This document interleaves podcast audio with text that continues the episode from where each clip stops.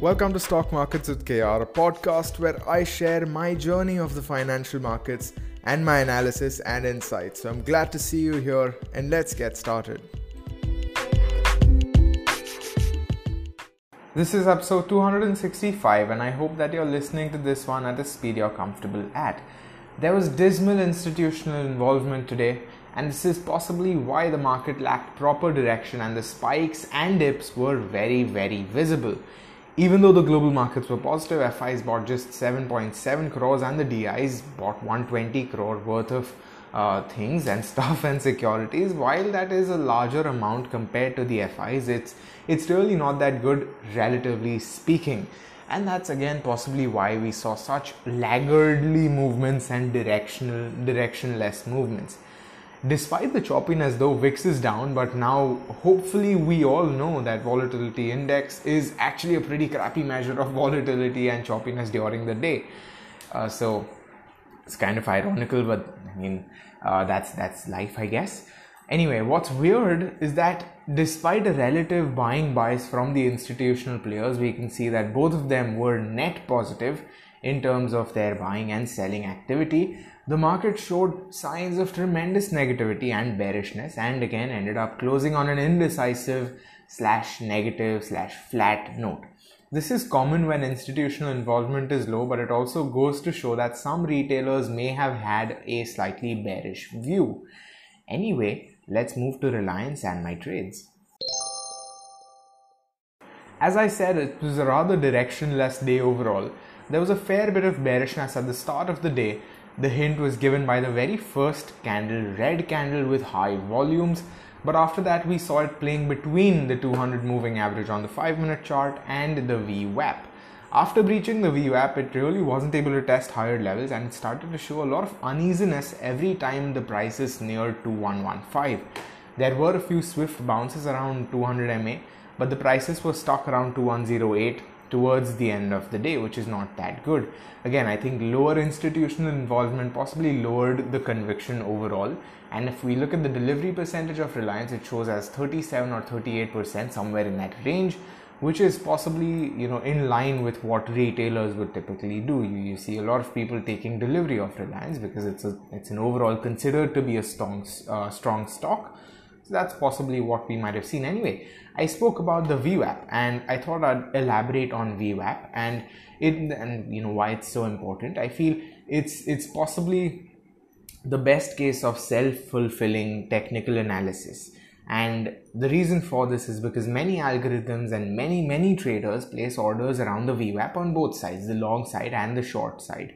So those orders can act as reversal zones and support zones and resistance zones depending on the momentum. So because it's used so widely and because it's it's a very intuitive thing to understand it becomes very important and you can't ignore it and that's why you see so many uh, so many uh, you know reversals and supports and all of that happening around the VWAP so uh, long story short make sure that you're you know aware of what it is possibly even using it if you aren't it's not a problem as long as you're doing well if you aren't doing well possibly you could look into it as something that, that can sort of help you give some confidence in the markets and in your trades.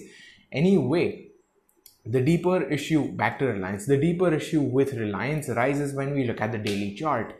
While it's made a higher low, which is fine, the stock isn't trending, and this becomes a problem as the intraday moves are directly impacted by the broader trend. For instance, when Reliance was on a gaining spree, the intraday moves were rather simple. Now that it's consolidating and sideways, it's slightly harder. Keeping this in mind, I might switch to a stock that's actually trending as today wasn't a very nice day and this newer, you know, unidirectional move of Reliance is not too good. I, it was an overall negative day for me, just FYI.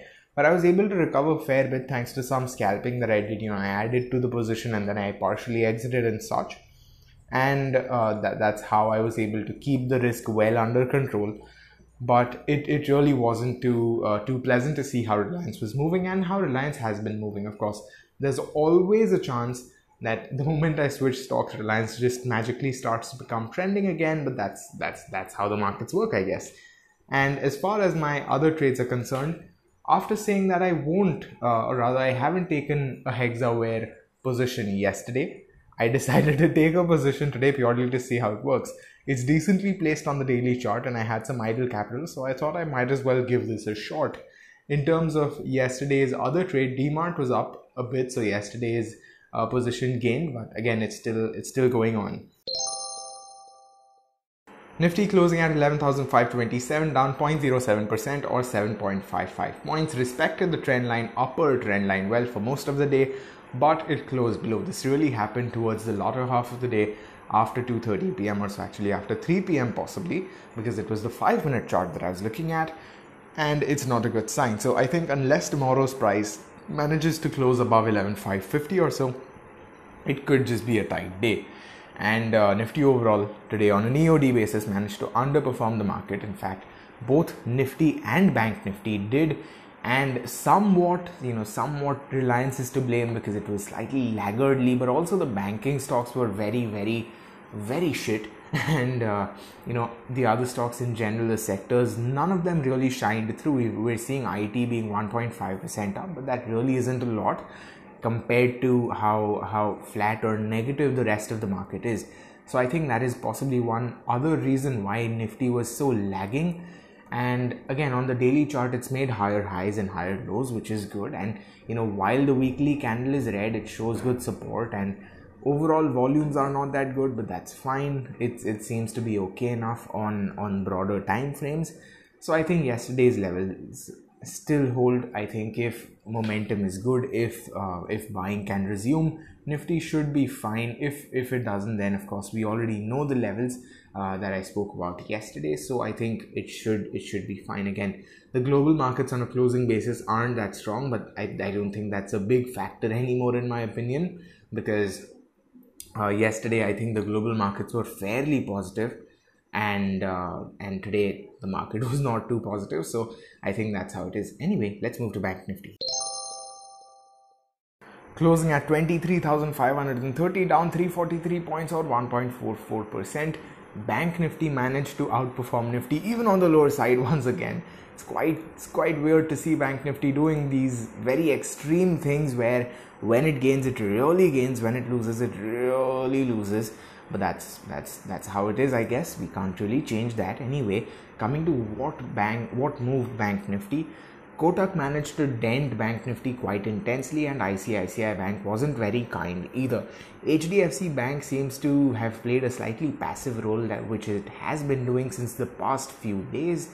So i think it was it was very normal in that sense where we, we've seen these these banks moving the market pretty much. And Kotak Bank, especially, I think moved quite intensely today, which is possibly what really, really triggered uh, Bank Nifty's fall today. Coming to some other things, I think Bank Nifty was holding still fine. Uh, I think up until 2 2:30 p.m. or so, but after that it cracked, and when it did, it was 150 points for the move. My keyboard is not working, so every time I look at the note, it just you know, scrolls to some random uh, part and starts adding plus marks for some reason um, but we'll just have to bear with that anyway i think i think bank nifty wow that's a loud car distractions all around today. Uh, even even during the trades even during the recording but hopefully it will all be fine. Anyway i think bank nifty there's there's more of a sentimental issue at play here. I think as long as today's low and as long as 23 400 is held bank nifty should be all right. It's right at support zone. And you know when it if rather if it takes support from this level it really has to breach 24 200 or so. If it doesn't then it is somewhat of an issue. It might just move sideways. But anything beyond those price levels and it should be ideally good for shorters on the lower side and for people going long on on the higher side. So that's my view on the markets right now. Late episode i know it's it's 8:16 p.m. right now, which is actually pretty terrible. Around three hours late, uh, but I'm hoping that that's you know that's just that's that's Thursday expiry volatility for you. Uh, but anyway, I hope you've had a great uh, you know first weekly expiry today, and I hope you have a great end to the week tomorrow. Overall, uh, the, firstly, the week has passed very, very, very fast, crazy, and secondly, on the weekly chart, Bank Nifty and Nifty both look very very weird in terms of you know again they've got that lower level support, but again it's a it's a negative day overall, so rather negative week overall. So I think it's it's going to be a very interesting uh, close to the week whether it managed to just uh, convert that weekly candle to a green one or if it just barely holds on to where it's at. So let's see what happens. See you in the next one. Happy trading.